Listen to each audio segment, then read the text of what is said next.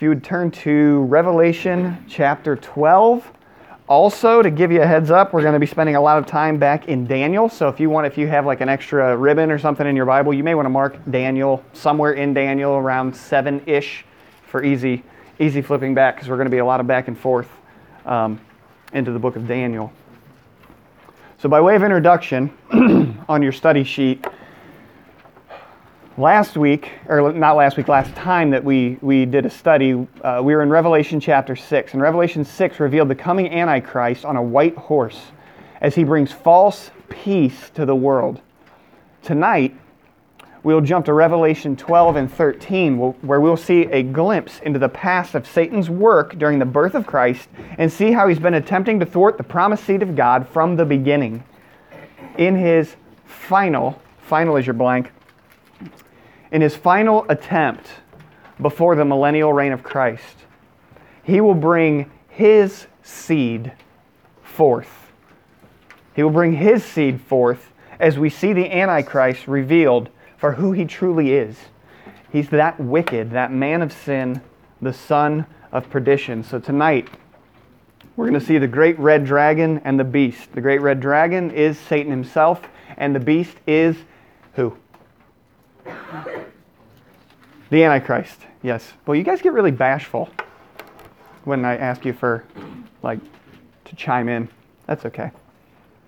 So, tonight, the great red dragon and the beast. So, first, we're going to see the great red dragon. In Revelation 12, what we see is this is, uh, man, this is like a huge rewind.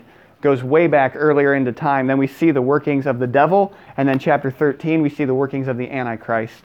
And that's what we're going to look at. So, first, the great red dragon in Revelation chapter 12. Read with me verses 1 and 2. It says, And there appeared a great wonder in heaven. There was a woman clothed with the sun, and the moon under her feet, and upon her head a crown of 12 stars. And she, being with child, cried, travailing in birth, and pained to be delivered. So, what we're seeing here in these first two verses this woman clothed with the sun and the moon under her feet and a, a crown of 12 stars on her head. This is, do you guys know who this is? This is Israel. This is the nation of Israel.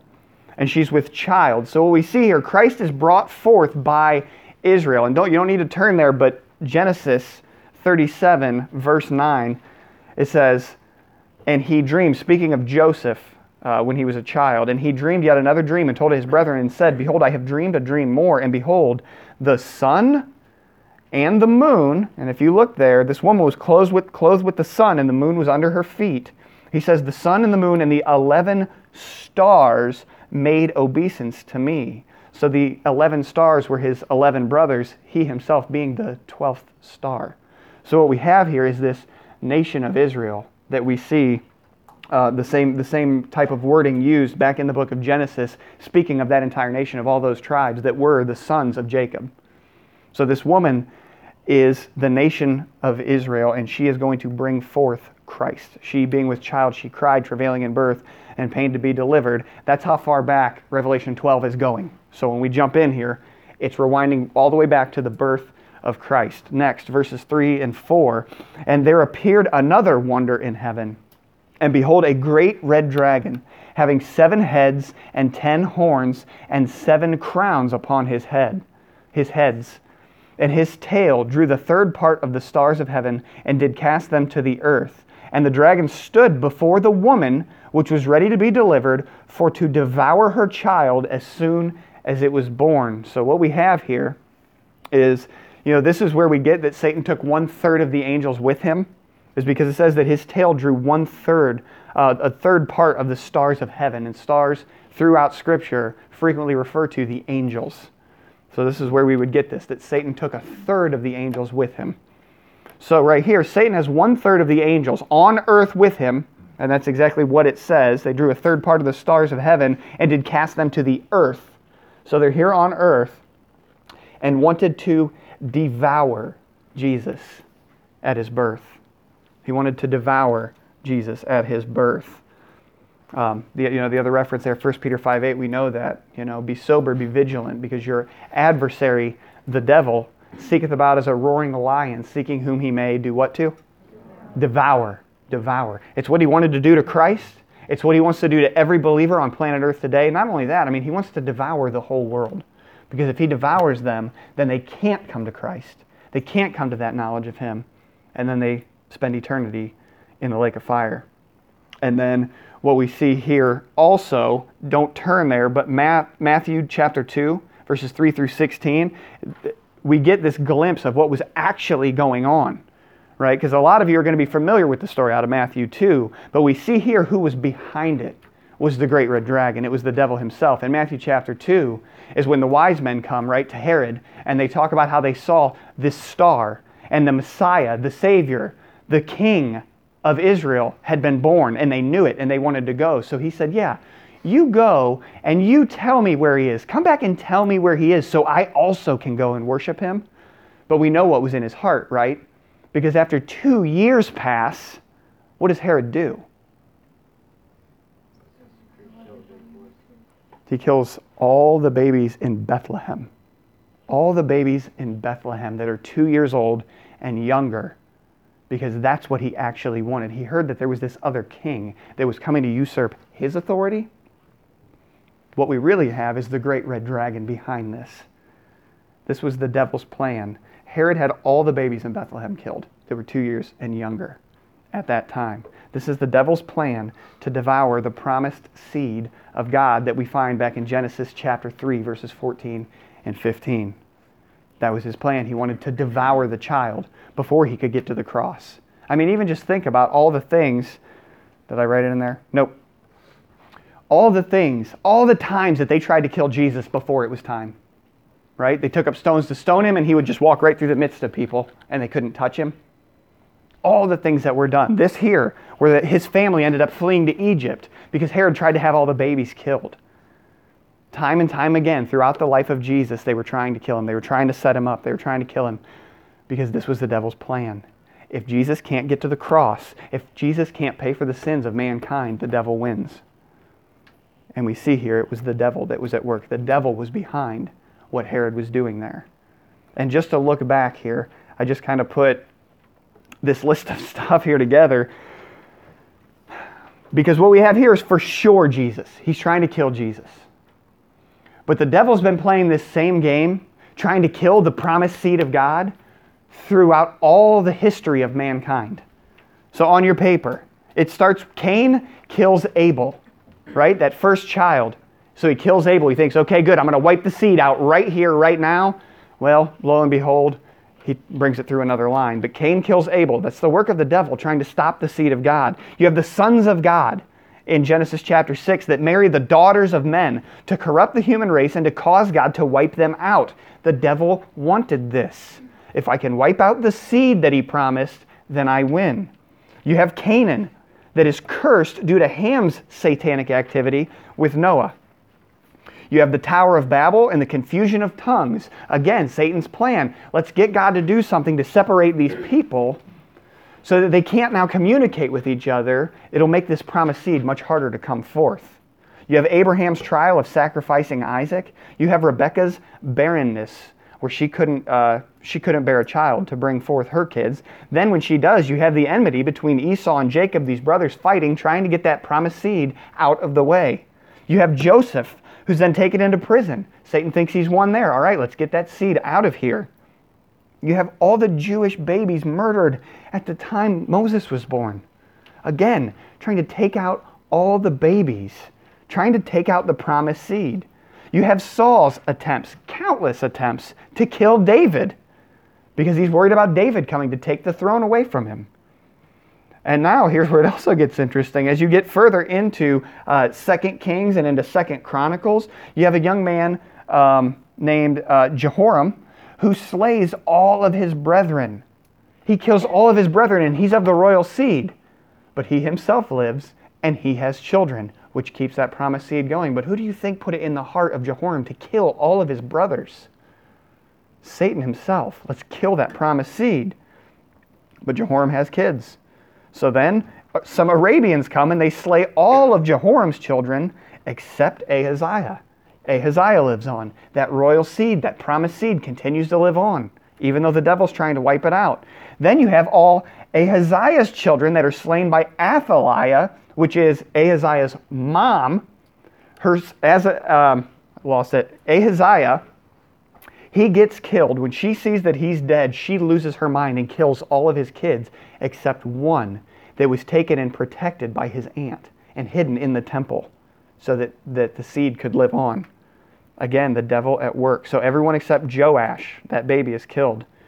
And so on it goes. Haman attempts to destroy all the Jews in the book of Esther during the captivity. And so on, and so on, and so on. Satan has been trying to stop this promised seed since the beginning of mankind.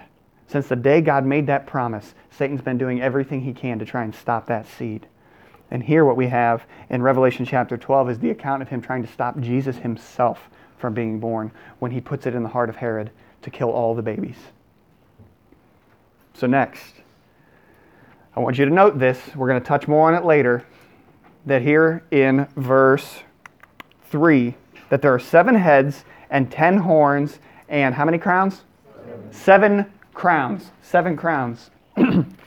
Make note of this because as we move forward into chapter 13, we see the same amount of heads, we see the na- same amount of horns, but a different number of crowns. And this is one of those things that as I was studying, I love it that, that God finally, after all this time of me just going, why? What is the difference? Why is it seven here? Why is it 10 here? Finally, finally, I understand it. I feel like it's going to be one of those moments like Pastor Tom was talking about where I'm like super excited about this and you guys are going to be like, oh, that's nice. but that's okay because I'm expecting you to be that way. so I won't take it as hard. So, Seven heads, ten horns, seven crowns. This will be continued with the beast when we get there. So, next, Christ is born and then he ascends to the Father. Uh, verse 5.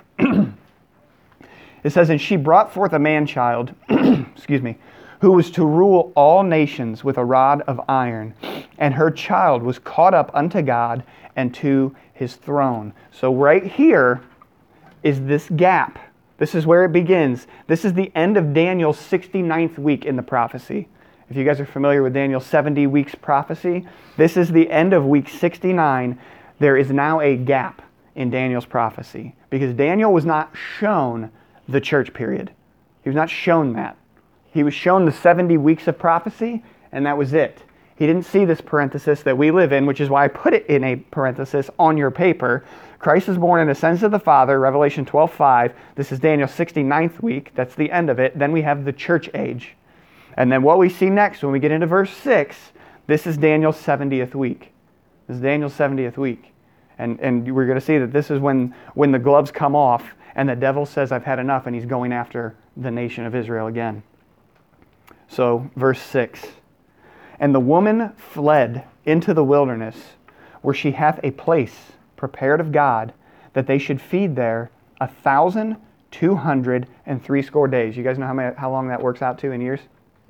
Three and a half years. That's three and a half years. We're going to see this throughout this passage. When we look back into Daniel, we're going to see it's very clear that this great tribulation, not the tribulation period itself, that period itself is seven years long, but the great tribulation, where it really starts getting bad, is three and a half years long. And we see it here. 1,203 score days. That is three and a half years. Um, so, Israel, where do we go? Israel flees to Petra for three and a half years after the abomination of desolation. Go ahead and turn back to Daniel chapter 11. Daniel chapter 11, beginning in verse 40. Daniel 11, verse 40. Israel flees to Petra for three and a half years after the abomination of desolation. Revelation, tw- I'm sorry, not 12. Where did it go? Should we be in 12? Okay. Daniel, you're there. You're there. Sorry. I got too many bolded things on my paper. 1140 through 121. Notice it says, "And at the time of the end shall the king of the south push at him, and the king of the north shall come against him like a whirlwind, with chariots and with horsemen, and with many ships. And he shall enter into the countries, and shall overflow and pass over. He shall enter also into the glorious land. That's God's land, that's Palestine. And many countries shall be overthrown, but these shall escape out of his hand. Even, what's the next one? Edom and Moab and the chief of the children of Ammon. Edom is where you find the city of Petra. There we go, Petra, thank you. That's where the city of Petra lies. It says at the time of the end, it's going to be one of the uh, one of the countries that's going to escape, that's going to be unscathed, because that is where Israel is going to flee. Because it's like a fortress, man. Carved out of the sandstone. It's a city carved into a mountain in the face of the sandstone. Have you guys ever seen pictures of Petra? It, if you haven't, do a Google image search of Petra. It will blow your mind. These things that look like castles carved into the face of a mountain, done thousands of years ago. And it's a city in there, and that's where they're going to flee, that's where they're going to go. Verse 42 And he shall stretch forth his hand also upon the countries, and the land of Egypt shall not escape. But he shall have power over the treasures of gold and of silver, and over the precious things of Egypt, and the Libyans and the Ethiopians shall be at his steps. But tidings, uh, but tidings out of the east and out of the north shall trouble him. Therefore he shall go forth with great fury to destroy and, and utterly to make away many. And he shall plant the tabernacles of his palace between the seas in the glorious holy mountain, and, and he shall come to his end and none shall help him. Again, uh, his uh, between the seas and the glorious holy mountain. When he does that, when he plants that, that is the abomination of desolation. Then chapter 12, verse 1 And at that time shall Michael stand up, the great prince which standeth for the children of thy people, and there shall be a time of trouble, such as never was since there was a nation, even to that same time and at that time, thy people shall be delivered, everyone that shall be found written in the book. Again, that's that book of life that we talked about, that Lamb's book of life. So, what you have there in verse, whatever that was, Verse 45, you have the abomination of desolation there spoken of, though he doesn't use that term. He shall plant the tabernacles of his palace between the seas in the glorious holy mountain. That's him setting himself up to be God. And then, boom, you have Michael, the great prince, is going to stand up. There will be a time of trouble like has never happened since the beginning of the world. This is that three and a half year mark where, the, where it, everything just breaks loose. And then look in chapter 12, verse 11. It says, And from that time the daily sacrifice shall be taken away, and the abomination that maketh desolate set up, and there shall be a thousand two hundred and ninety days. So Israel flees to Petra for three and a half years after the abomination of desolation. Jesus talks about the exact same thing in Matthew 24, uh, 15 to 22, that reference is there. And then what we have, go ahead and turn back to Revelation 12. Look at verses 7 through 13.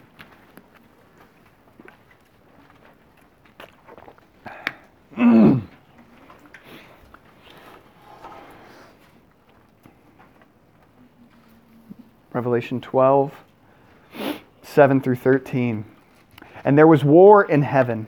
Michael and his angels fought against the dragon, and the dragon fought and, and his angels, and prevailed not neither was their place found any more in heaven. And the great dragon was cast out, that old serpent called the devil and Satan, which deceiveth the whole world. He was cast out into the earth, and his angels were cast out with him. And I heard a loud voice saying in heaven, Now is come salvation and strength and the kingdom of our God and the power of his Christ. For the accuser of our brethren is cast down, which accused them before our God day and night. And they overcame him by the blood of the Lamb and by the word of their testimony, and they loved not their lives unto the death. Therefore rejoice, ye heavens, that ye dwell in them. Woe to the inhabitants of the earth and of the sea, for the devil is come down unto you, having great wrath, because he knoweth that he hath but a short time. And when the dragon saw that he was cast unto the earth, he persecuted the woman which brought forth the man child, which is the nation of Israel is who he's, he's after. Again, you know, this is one of those things. I've studied the rapture out, studied the rapture. Is it pre trib? Is it post trib? Is it mid trib? This is another one of those things that I've never noticed before. But do you notice? We, we looked at it in the first two verses. We know that this is the nation of Israel that brought forth the Christ. Well, it says here in verse 13 that at this point, this three and a half year point, and he's cast out, and he knows he has a short time that he's going to persecute the woman which brought forth the man child. Is that the church? No, the church is not here. He's not persecuting the church, he's persecuting Israel because this is all about Israel. So, this is another one of those verses that, you know, you're studying out the rapture. Is it pre trib? It's one of those ones you don't see it until you finally see it. But he's not persecuting the church, he's persecuting the woman that brought forth the man child, the nation, Israel, that brought forth Jesus Christ. So again, we will not be here. We will not be here for this. So, what we have that we see here, Michael, and in parentheses, Israel's prince, as we saw back in the book of Daniel, Israel's prince and his angels fight the devil in, and his angels as literal hell breaks loose on the earth because now He's not allowed to go before God anymore. At this point, he can. It says he's the accuser of our brethren, that he accuses us before God day and night. Day and night, he's accusing the brethren before God. I can only imagine the things that he said about me in my folly as a believer, as a follower of Christ. How about you? What are the things that he's been able to accuse you of before the Father that he's seen? that He knows that we do, the things that we let in. We ought to be careful knowing that this is going on. He's the accuser of the brethren. But at this point, when Michael, the prince of Israel, when he goes in and he starts fighting, he casts the devil out. The devil is no longer allowed in that heavenly place. And that's when literal hell is going to break loose here on planet Earth like it's never seen before. I mean, you think about how, how troublous and chaotic our times are right now. This is nothing this is nothing. If we think back to how chaotic it must have been during our world wars, through any of the wars that we've been through, it's nothing. It is nothing compared to what's going to be going on at that three and a half year point when Satan's gloves are finally off. We're seeing them slowly come off right now, aren't we? I mean, you guys, you guys have to be following some news enough to know that that we're now moving past late term abortions, right? and we're moving in to keep the baby alive so doctor and mom can have a discussion to determine whether or not they want the baby to live after it's been born. Even if it takes resuscitating it so they can have that conversation. And then if they decide to abort the baby, they will do it after it's born. Oh, the gloves are already coming off.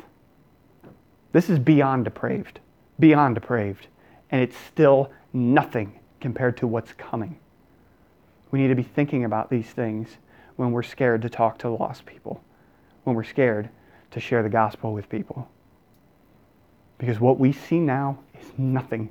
This is Disneyland compared to what's coming. So Michael will stand up and he'll fight. Go ahead and turn back to Daniel chapter 10. Daniel 10, verse 21. Again, just to show you that this is Michael. He is that prince, that guardian of the nation of Israel. Daniel ten twenty one, He says, But I will show thee that which is noted in the scriptures of truth, that there is none that withholdeth with me in these things, but Michael, your prince.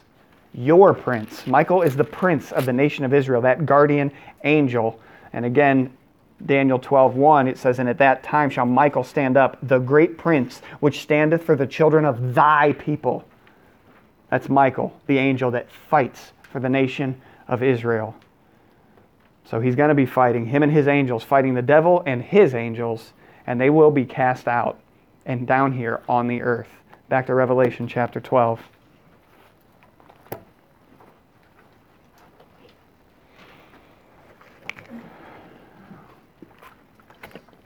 Verse 14. Revelation 12 14.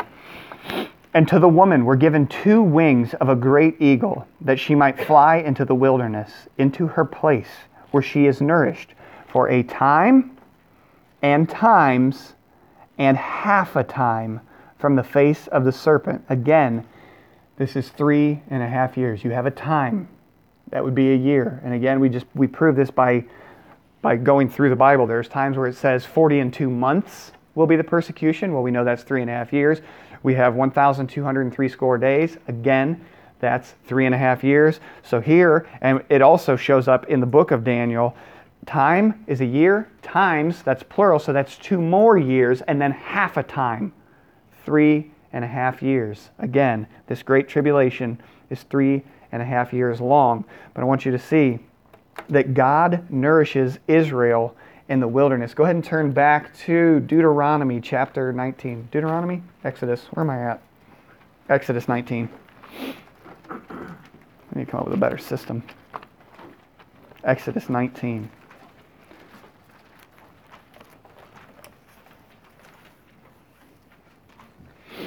So, did you notice back in Revelation that it says that God will give them the wings of an eagle to fly them in to this place where God will nourish them? Did you see that? the wings of an eagle?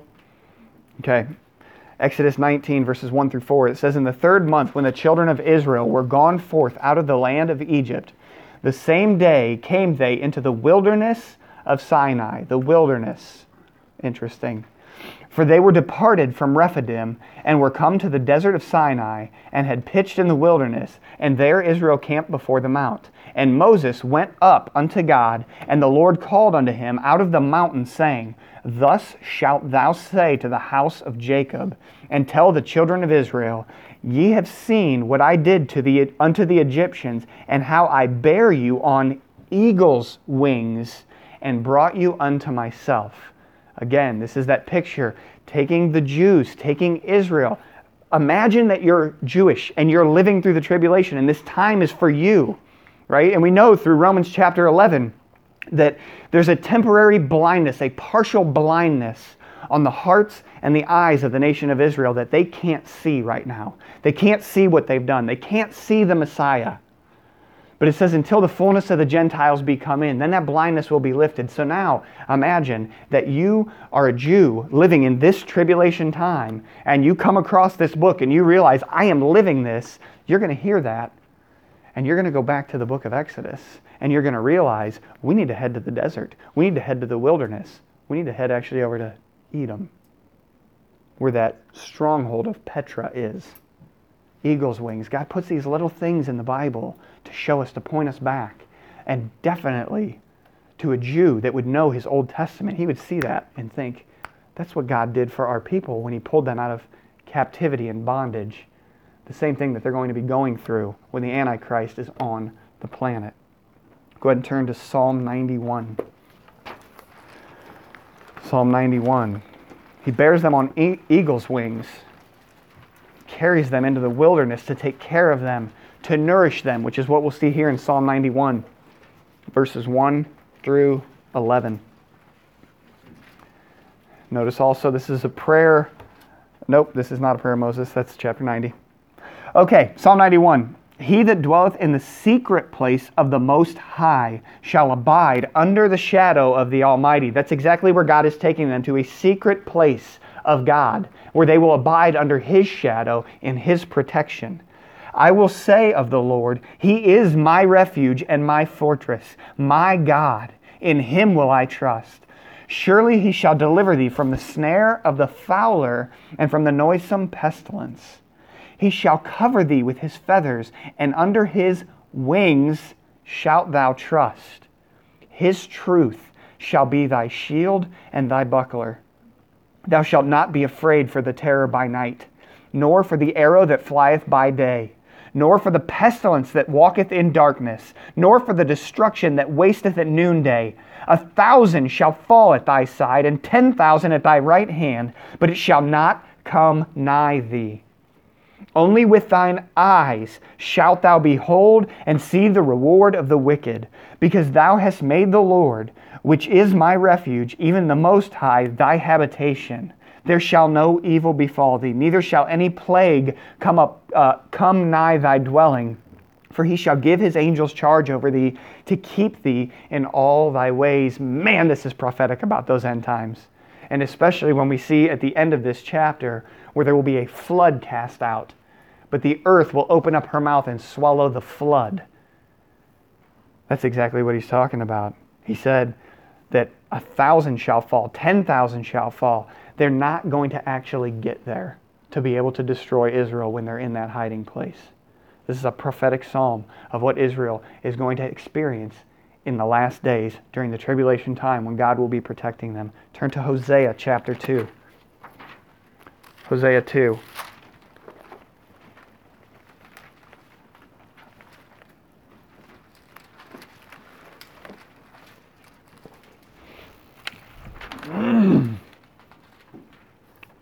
beginning in verse 14. He says, Therefore, behold, I will allure her, speaking of Israel, and bring her into the wilderness. Again, during this tribulation context, and speak comfortably unto her. And I will give her her vineyards from thence, and the valley of Achor for a door of hope. And she shall sing there, as in the days of her youth and is in the day when she came up out of the land of Egypt. See, all these things are pointing to the same thing. And it shall be at that day, saith the Lord, thou shalt call me Ishi, which means husband. Ishi, it means husband. He's saying, Israel will call me husband, and shalt call me no more Baali. For I will take away from the names of Baalim out of her mouth, and they shall no more be remembered by their name. And in that day, remember we talked about this last time, that day always has a context that points to the tribulation. Always. The tribulation and the day of the Lord. In that day will I make a covenant for them with the beasts of the field and with the fowls of heaven and with the creeping things of the ground. And I will break the bow and the sword and the battle out of the earth and will make them to lie down safely. And I will betroth thee unto me forever Yea, I will betroth thee unto me in righteousness, and in judgment, and in loving kindness, and in mercies. I will even betroth thee unto me in faithfulness, and thou shalt know the Lord. And it shall come to pass in that day, I will hear, saith the Lord. I will hear the heavens, and they shall hear the earth. And the earth shall hear the corn, and the wine, and the oil, and they shall hear Jezreel, which is that valley of Jezreel we don't have time. And I will sow her unto me in the earth, and I will have mercy upon her that had not obtained mercy. And I will say to them, which are not my people, Thou art my people, and they shall say, Thou art my God. God's protection. God's been talking about this for a long time. You know, the theme of every prophet book in the Bible is the day of the Lord. It's that day. I just picked out a few. You could go through the, the prophet books and find a ton of these of how God will supernaturally protect his people in the last days. Another one that we're not even going to turn to there, Isaiah 35, um, and again Daniel 11, which we did look at. Let's go ahead and turn back to Revelation chapter 12. But we see God's nourishment, God's protection again. As we read it here, we know it's for the woman that brought forth the man child. We go back to the Old Testament prophecies of what God was going to do. It's all about Israel. It's all about Israel because they've turned their back on God and He said, No, the day is coming. I'm going to take you. All hell is going to break loose on earth, but I'm going to take you and I'm going to protect you and I'm going to nurture you and I'm going to speak comfortably to you, and you're going to call me your husband. You're going to remember who I am when I take care of you, when your whole world is falling apart. And it will be supernatural. They will know it is God that's taking care of them. Verses 15 through 17 in Revelation 12. And the serpent cast out of his mouth water as a flood after the woman, that he might cause her to be carried away of the flood. And the earth helped the woman. And the earth opened her mouth and swallowed up the flood which the dragon cast out of his mouth. And the dragon was wroth with the woman, and went to make war with the remnant of her seed, which keep the commandments of God and have the testimony of Jesus Christ. So, what we have here at this, at this time is Satan sends a flood of an army Army is your blank. He sends a flood of an army to wipe out the remnant of Israel, but the earth swallows it up. Remember, we looked at that back in Psalm 91 that that flood, that, those, that the thousand will fall by the side and the 10,000 by his right hand. This is what he's talking about. This flood, this army that the Antichrist is going to send to try and overtake them in Petra. It says the earth is going to open up her mouth and swallow them whole. Does that remind you of anything? Korah, exactly. Again, taking Israel, reading this book, pointing them back to the things that happened in the Old Testament. Right?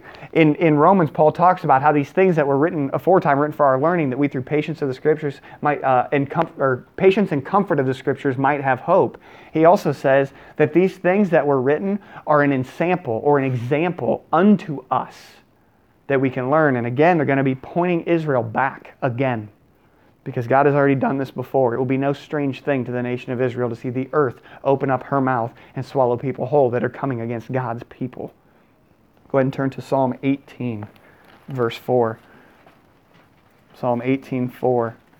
Just to show that this flood is not a literal flood of water, but that God uses the term flood to mean armies. Psalm 18, verse 4.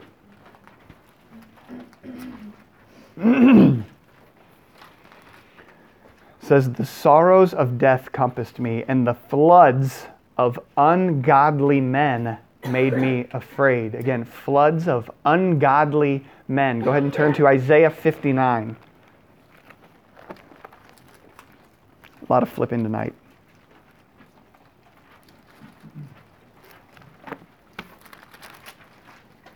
Isaiah 59, verse 19.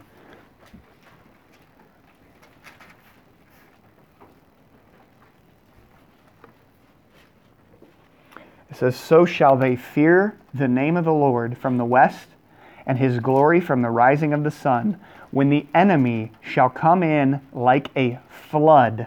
The Spirit of the Lord shall lift up a standard against him. Again, this is end times context, end times prophecy, that when they come, this flood, it'll be the enemy. And God's going to lift up a standard against them. And we know by looking in Revelation that the earth is actually going to open her mouth and swallow these people up whole. And it will be the doing of God Almighty that protects his people. So Satan sends the flood of an army to wipe out the remnant of Israel, but the earth swallows it up. So, back to Revelation chapter 12 so kind of a last point here in Revelation 12 when it says the dragon was wroth. And the dragon was wroth with the woman and went to make war with the remnant of her seed, which keepeth the commandments of God and have the testimony of Jesus Christ. Just know today he is making war with us for the exact same reasons for keeping the commandments of God and having the testimony of Jesus Christ. He's a little bit more concealed now than he will be then, but he's doing the same thing to us today. We got to be careful not to let things slip said it's man i feel like these past few weeks have been brutal in our home in life and i know it's spiritual i know it's not coincidental knowing what i was going to be teaching on i know it's not a coincidence and that's when you dig in and you say lord you know what i know what's happening he doesn't get to win you do you've already overcome this and you've already won please take my eyes off of these circumstances and put them on you because i know his game and i know what he's doing and he's not going to get us we have to take that focus and put it on Him because He's still making war when we're keeping the commandments and the testimony of Jesus Christ. Chapter 13, verse 1. So that was the red dragon. Now we're going to get into the beast or the Antichrist. He says, And I stood upon the sand of the sea and saw a beast rise up out of the sea, having seven heads and ten horns, and upon his ten uh, and upon his horns ten crowns, and upon his heads the name of blasphemy. So the beast rises from the sea, having seven heads and ten horns. The sea, go ahead and turn back to Daniel chapter 7. You can see Daniel 7. The sea is peoples, multitudes, nations, and tongues. Daniel 7, and be ready to go right back to Revelation. Daniel 7, 1 through 3, just so you can see this beast, and we're going to see how it correlates and it ties to these beasts in Daniel says in the first year of Belshazzar, king of Babylon, Daniel had a dream and visions of his head upon his bed. Then he wrote the dream and told the sum of the matters. Daniel spake and said, I saw in my vision by night, and behold, the four winds of the heaven strove upon the great sea. And four beasts came up from the sea, diverse one from another. Now go ahead, keep your place here, but go back to Revelation 17. So you can see these beasts coming out of the sea. Daniel saw this same thing. He saw this same thing. Now, Daniel saw a little more than what John saw, and we're going to get to that. But Revelation 17. So you can see that Daniel also saw this beast rising out of the sea. Revelation 17, look in verse 1. And there came one of the seven angels which had the seven vials and talked with me, saying unto me, Come hither, I will show I will show unto thee the judgment of the great whore that sitteth upon many what? Waters. Waters. Look at verse 15. And he saith unto me, The waters which thou sawest, where the horse sitteth, are peoples and multitudes and nations and tongues. So that's what the sea is it's people. He's rising up from the people because he's a person and he's going to rise to the top. And then notice there are seven heads, ten horns, and how many crowns this time? Ten crowns. Back to Daniel. Go and turn to chapter 2, Daniel 2.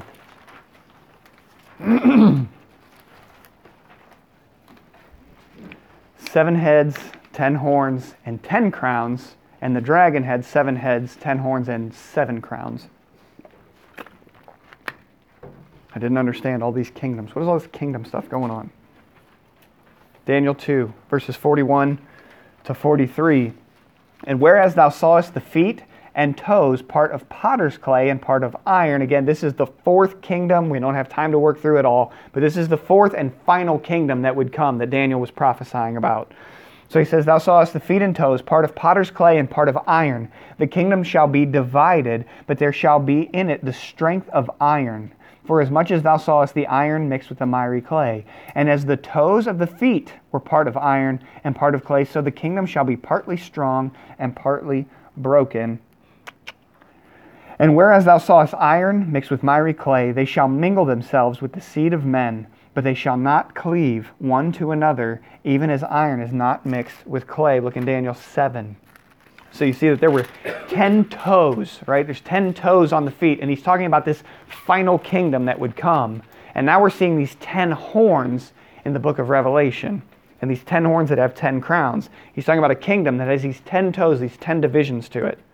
Daniel 7 verse 24. It says, And the ten horns out of this kingdom are ten kings that shall arise, and another shall rise after them, and he shall be, be diverse from the first, and he shall, shall subdue three kings. And then go ahead and turn back to Revelation 17. Revelation 17, verse 12. Again, you're seeing these ten horns, you have the ten toes, you have the ten horns, it's ten kings. And then Revelation 17, verse 12. It says, And the ten horns which thou sawest are ten kings, which have received no kingdom as yet, but receive power as kings one hour with the beast. So, what we have in this time when we're looking at the beast, when we're looking at the Antichrist, his kingdom, his worldwide dominion and domain, will have 10 divisions to it. And there will be 10 kingdoms, as it were, that he oversees. And those 10 kingdoms we believe would be found, we're not going to turn there, we looked at it last time, are in Psalm 83. We believe it's those because they all surround Israel and they are all enemies of Israel. And those are all nations that still exist today. So these 10 crowns are the 10 divisions of the Antichrist's kingdom. Next, the great red dragon with seven heads, 10 horns, and seven crowns. We don't need to, uh, to look at these again. We've looked at 12.3 and then in, uh, 17.3 in Revelation. It talks about the same thing, how this beast carried the woman away full of uh, names of blasphemy, having seven heads and ten horns. The great red dragon has these things as well. However, the seven heads are seven mountains and seven kings that we find in Revelation 17 9 through 11 says, And here is the mind which hath wisdom. The seven heads are seven mountains on which the woman sitteth, and there are seven kings. Now listen carefully. Five are fallen, and one is, and the other is not yet come. And when he cometh, he must continue a short space. And the beast that was and is not, even he is the eighth, and is of the seven, and goeth into perdition. Now I know this gets like, now hold on, what he is or he's not, or he was and he will be. I know it can get confusing. But how this works out, these seven crowns, these seven heads, are the seven or eight, as he mentioned, because he was, but he's not, but then he is. So he says that he's the eighth, but he's of the seven, and we'll work through that here in a minute. These are the seven or eight kingdoms that have oppressed and will oppress Israel. There's, only, there's been, it says that there have been five, right? Five are fallen, is what it said here in Revelation 17, right? We tracking? Five have fallen. What are the five that fell? They're on your paper. The five that fell that controlled Israel were Egypt, Assyria, Babylon, Medo Persia, and Greece. And then that sixth one was Rome. Right? And then Rome Rome kind of died off as it were, but it really didn't lose its control in the world, did it? No. Rome still has a lot of control today. So Rome kind of went dormant. It's the sixth kingdom. But then that seventh kingdom of the Antichrist is going to come, that's a revived Rome. That's when Rome comes back onto the scene, where the gloves start coming off again. And we'll see in the next point, or a couple points down, the Antichrist is going to die at the midpoint of the tribulation. He will be resurrected so that eighth kingdom, that, that kingdom that was but is not, but will be, that he's of the seven, but he's the eighth, that's revived Rome, but it's a resurrected Antichrist. That's where everything changes. So these seven heads are ten kingdoms that have oppressed and persecuted Israel throughout their history, while we have the ten kingdoms that, that is how it breaks down during the time of the tribulation. That's why we see these seven crowns over here on the dragon, because the devil himself was behind all of these oppressions. And then you have the Antichrist, empowered by the devil, that will have his 10 kingdoms and his 10 kings set up. That in what we read in Revelation is that they didn't have the kingdom yet, but they will, and they will, they will be kings, as it were, for an hour with the beast. So they're coming. So that was my big mind blowing revelation this past week. Amen. I hope it blew your mind. And if not, that's okay. You can chew on it.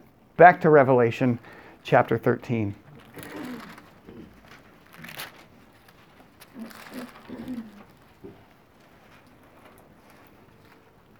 verse 2. And the beast which I saw was like unto, again, remember these, like unto a leopard, and his feet were as the feet of a bear, and his mouth as the mouth of a lion. And the dragon gave him his power and his seat and great authority. Turn back to Daniel chapter 7. Daniel chapter 7, which we started into.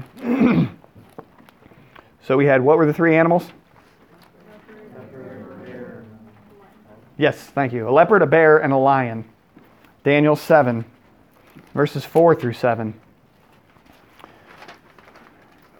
So he talks about these beasts, these great beasts that he saw rising up out of the sea. Verse 4 The first beast was like a lion and had eagle's wings.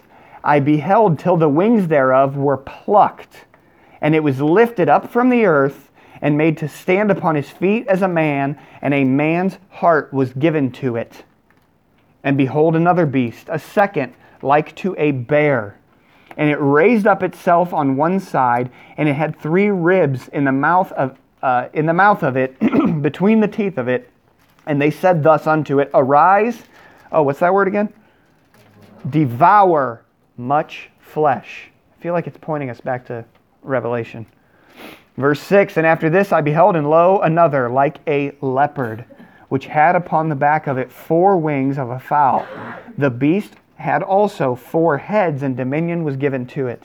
After this I saw in the night visions, and behold, a fourth beast, dreadful and terrible and strong exceedingly. And it had great iron teeth, and it devoured and brake in pieces, and stamped the residue with the feet of it. And it was diverse from all the beasts that were before it, and it had what? Ten horns. So what we see, John, what John is seeing in Revelation is what Daniel saw back here in Daniel's prophecy. This fourth beast is who John's describing now.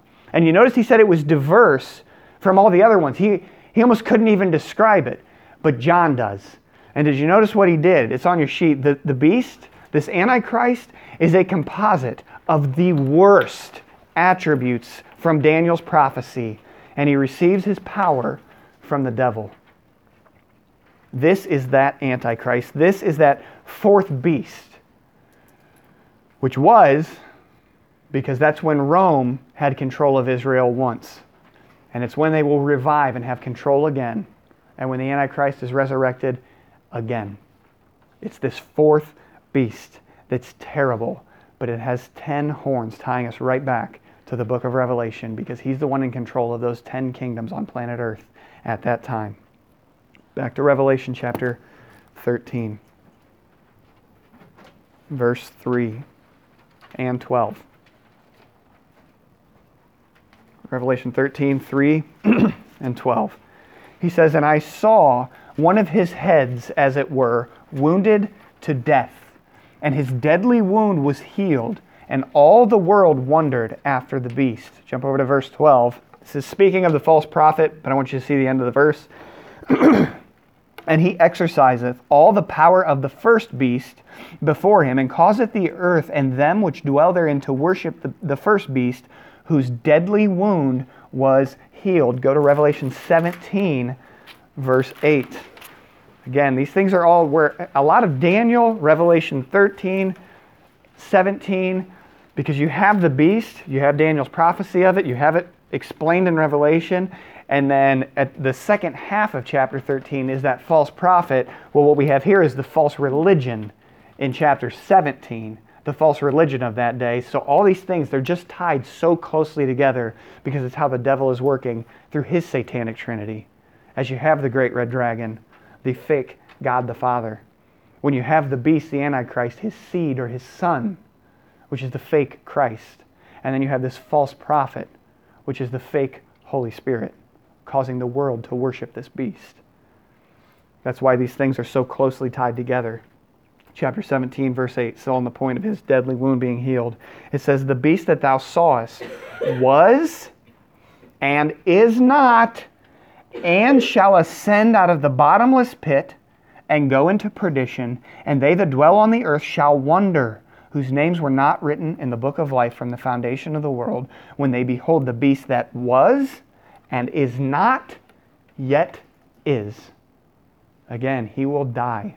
He will perform a false miracle, as it were. He'll resurrect from the dead, and the world will worship him. I got to imagine to appeal to the, the people that claimed Christianity, he will claim to be Jesus. I think I talked to you guys about this that even the Muslims believe in the second coming of Jesus Christ. They believe that Jesus is a prophet that will come back to earth again. Muslims believe this. Oh, somebody's coming back, and he's going to claim to be Jesus, but he's not going to be the guy, and he's going to even try and prove it by being dead and coming back from the dead. So the beast will receive a deadly wound and be healed. Just a note, I thought about it. I'm like, man, I would love to just give you guys the notes on it, but we don't have time for it. Just a note some believe that this will be a resurrected Judas Iscariot. That at this resurrection, that Judas will come and indwell the Antichrist. There's a pretty good case made for it. Study it out for yourself. It's pretty interesting. Next, back to Revelation 13. Revelation 13, verses 4 and 8. And they worship the dragon. Remember, that's who? Who? The devil, thank you. That is the devil, the dragon, that's the devil. And they worship the dragon, which gave power unto the beast. And they worship the beast, saying, Who is like unto the beast? Who is able to make war with him? Verse 8 and all that dwell upon the earth shall worship him, whose names are not written in the book of the of life of the lamb slain from the foundation of the world. They're going to be worshiping and wondering after this beast. So the world, bound in deception and lies, will worship the devil and antichrist as they counterfeit the resurrection of Jesus. That's what they're going to be doing. That's why it, it says, well, you know what, we're going to get there. It's at the very end of your study sheet. But this is going to be incredibly deceptive. We're, we're not going to go through the false prophet tonight. When we, when we get there, we'll go through it. But he will be able to perform all kinds of signs and lying wonders and deceive people. Deceive people into believing whatever he wants them to believe, combined with the fact that God has sent them a strong delusion that they should believe the lie. That's what's going to be going on to the point where they are going to have a counterfeit resurrection. It's pretty incredible. I mean, we kind of just, I think, I feel like we take it for granted because we're like, well, we're not going to see that in our lifetime. Can you imagine? Can you imagine our president or somebody that is worldwide known, worldwide famous, a leader that we find out dies? They're showing him in a casket at, at a funeral because the whole world wants to see this. And then he gets up. That's what the world is going to see. The world is going to see this. The way we're connected with internet, with media, with social media, the whole world will see this. That's what it says. The world, the whole earth will wonder at the beast and they will worship him. What would it take to get worship? How about raising from the dead? It worked for Jesus, right? What is he? He's a counterfeit Christ. He's an anti Christ. Remember, we looked last time that he comes in on a white horse. Only one other person comes in on a white horse. It's Jesus. Only one other person did God himself raise from the dead to become a king. He's going to counterfeit it. He's going to counterfeit it. Next, verses 5 through 7. And there was given unto him a mouth speaking great things and blasphemies. And power was given unto him to continue forty and two months. And he opened his mouth in blasphemy against God, to blaspheme his name and his tabernacle and them that dwell in heaven. And it was given unto him to make war with the saints and to overcome them. And power was given him uh, over all kindreds and tongues and nations. Go ahead and turn to Second Thessalonians 3. Because the beast at this point now, after he's died and resurrected, after he's he's made his peace treaty, right, with the nation of Israel, we're going to bring peace. He's made his peace treaty, now he's going to break it at this point. Now he's emboldened.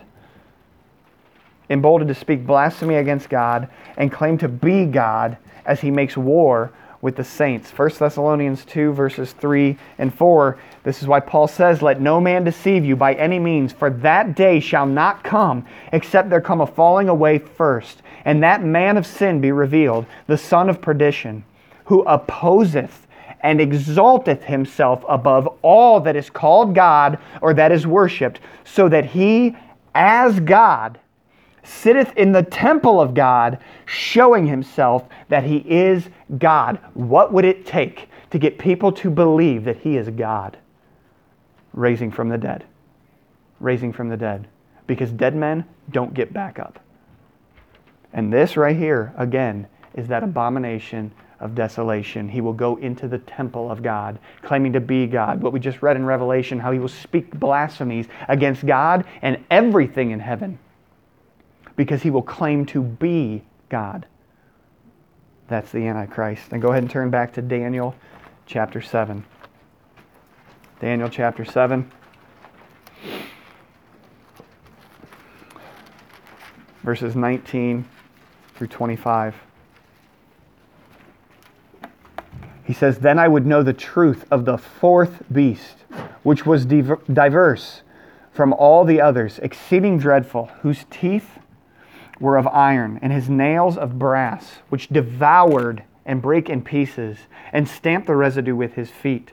And of the ten horns that were in his head, and of the other which came up, and before whom three fell, even of that horn that had eyes and a mouth that spake very great things, whose look was more stout than his fellows, I beheld in the same horn made war with the saints and prevailed against them. It's exactly what it said in the book of Revelation that he was given power on him to make war and to overcome them, is what it says in Revelation. Here it says to make war with the saints, and he prevailed against them, but not forever, until the Ancient of Days came. And judgment was given to the saints of the Most High, and the time came that the saints possessed the kingdom. And uh, thus he said, The fourth beast shall be the fourth kingdom upon the earth, which shall be diverse from all kingdoms, and shall devour the whole earth, and shall tread it down and break it in pieces. And the ten horns out of this kingdom are ten kings that shall arise, and another shall rise after them, and he shall be diverse from the first, and he shall subdue three kings, and he shall speak great words against the Most High and shall wear out the saints of the Most High, and think to change times and laws, and they shall be given into his hand until, here it is again, a time, one year, and times, two more years, and the dividing of time, three and a half years. The Antichrist will be just devastating Israel and the world. So, this is the time of the abomination of desolation. You can go through and check out all these verses it's talked about quite a bit. Back to Revelation verse, I'm sorry, chapter 13. Revelation 13, verse 9 and 10. If any man have an ear, let him hear. He that leadeth into captivity shall go into captivity, and he that killeth with the sword must be killed with the sword. Here is the patience and faith of the saints. So, do you have an ear tonight? Do you have an ear? He says, If any man have a ear, have an ear, let him hear. If you have an ear, then listen up. One of the sweeping claims what we see here in verse 10, God kind of nips this in the bud. People will say that, you know, our Bible is, is bloody, it's terrible, it promotes violence. And God nips this in the bud right here. It's exactly what he's saying. One sweeping claim of atheists is your blank. One sweeping claim of atheists is that the Bible promotes violence and war, that our God is a bloody God. Christ promotes no such dogma. Because that's what he says right here. If you're leading people into captivity, you're going into captivity. If you're killing with the sword, you're dying by the sword. And then he says, here is the patience and the faith of the saints. True saints are patient and faithful as they wait for their redemption and their revenger to come. They do not take vengeance, they do not promote violence, and they do not promote war. This is not our God, this is not our Christ. He's saying this in light of everything that's going on. He's saying, here's what's coming, but here's the patience and the faith of the saints. You do not join in that. You wait for me to come back. You wait for me to revenge this disobedience, not you. That's what he's saying as he's bringing forth this antichrist. That's not your job, believer. Your job is to trust him and to patiently wait on him because he is the redemption, he is the revenger. So, to close this up, while the Antichrist comes in peacefully, he will quickly change his facade. This man will seem to bring order and peace to the world, and the world will crown him. If you remember last time when we looked in Revelation 6, it says that a crown was given unto him. The world wants him. And after he's, he has gained their adoration and love, he will demand their worship. He comes in peacefully. People want him. Oh, but when everything changes, he will demand worship at the cost of your very life if you will not worship him. He will encompass all nations and religions on his quest for world domination. It is now, now, our time in church history to warn the world before it's too late. We must not let the lost march into this deception without pleading with them to consider their eternity. Now's the time we have left, and it is short. We spent four weeks going over signs of the times. If there is any doubt in your mind, just look at the news and look at your Bible. Time is short. It is short. Don't let them go unprayed for. Don't let them go without begging them to consider their eternity. And this is the verse we closed with last week, and I just felt it was fitting again this week. For there shall arise false Christs and false prophets, and shall show great signs and wonders, insomuch that if it were possible, they shall deceive the very elect, the very Israel, whose blinders are lifted, who are reading this Bible, that are living it, that know exactly what's going on. It's going to be so deceptive that people that have accepted Christ and have the Bible in front of them as it's literally unfolding in front of them if it were possible, even they could be deceived. Those that don't know the Bible, those that don't know Christ, have no chance. None. So it's our job to let them know now before they have no chance. As God put it in Isaiah, He said, Come to the light while the light is with you. Come to the light while you have the light. Right now, we're the light and we're still here. And that means God's not done. So we need to do our job. We need to glorify Him by winning souls to Christ, not dragging them, not insulting them, winning them by our life, by our example, and by our love that we have toward them. Not a, not a foo foo, I accept everything about you. You're not, no, you, sin is totally fine. Not that kind of love, a real love. A real love that doesn't want to argue about it, but that wants to stand up for what it believes and say the hard things in love, that says the truth, that doesn't excuse sin. People want to talk about this. Jesus never did that. Jesus always did that. He was the most loving person that has ever walked planet Earth, and he never just excused sin. Ever. The woman caught in adultery, right? They all want to kill her in front of Jesus. He who's without sin cast the first stone, they all leave. Was that it? Did he say, All right, you're good, go ahead? No. He said, Go thy way and sin no more. That's real love. That's real love. That points it out and tries to point someone in the right direction. In real love. Because this is the time that's coming. The greatest deception the world's ever seen. Let's not let them go there. Everything in our power. We pray with me. Father, again, thank you. Thank you for your book. Thank you for showing us all of these things and the way that when we compare Scripture with Scripture, you have been working this for thousands of years.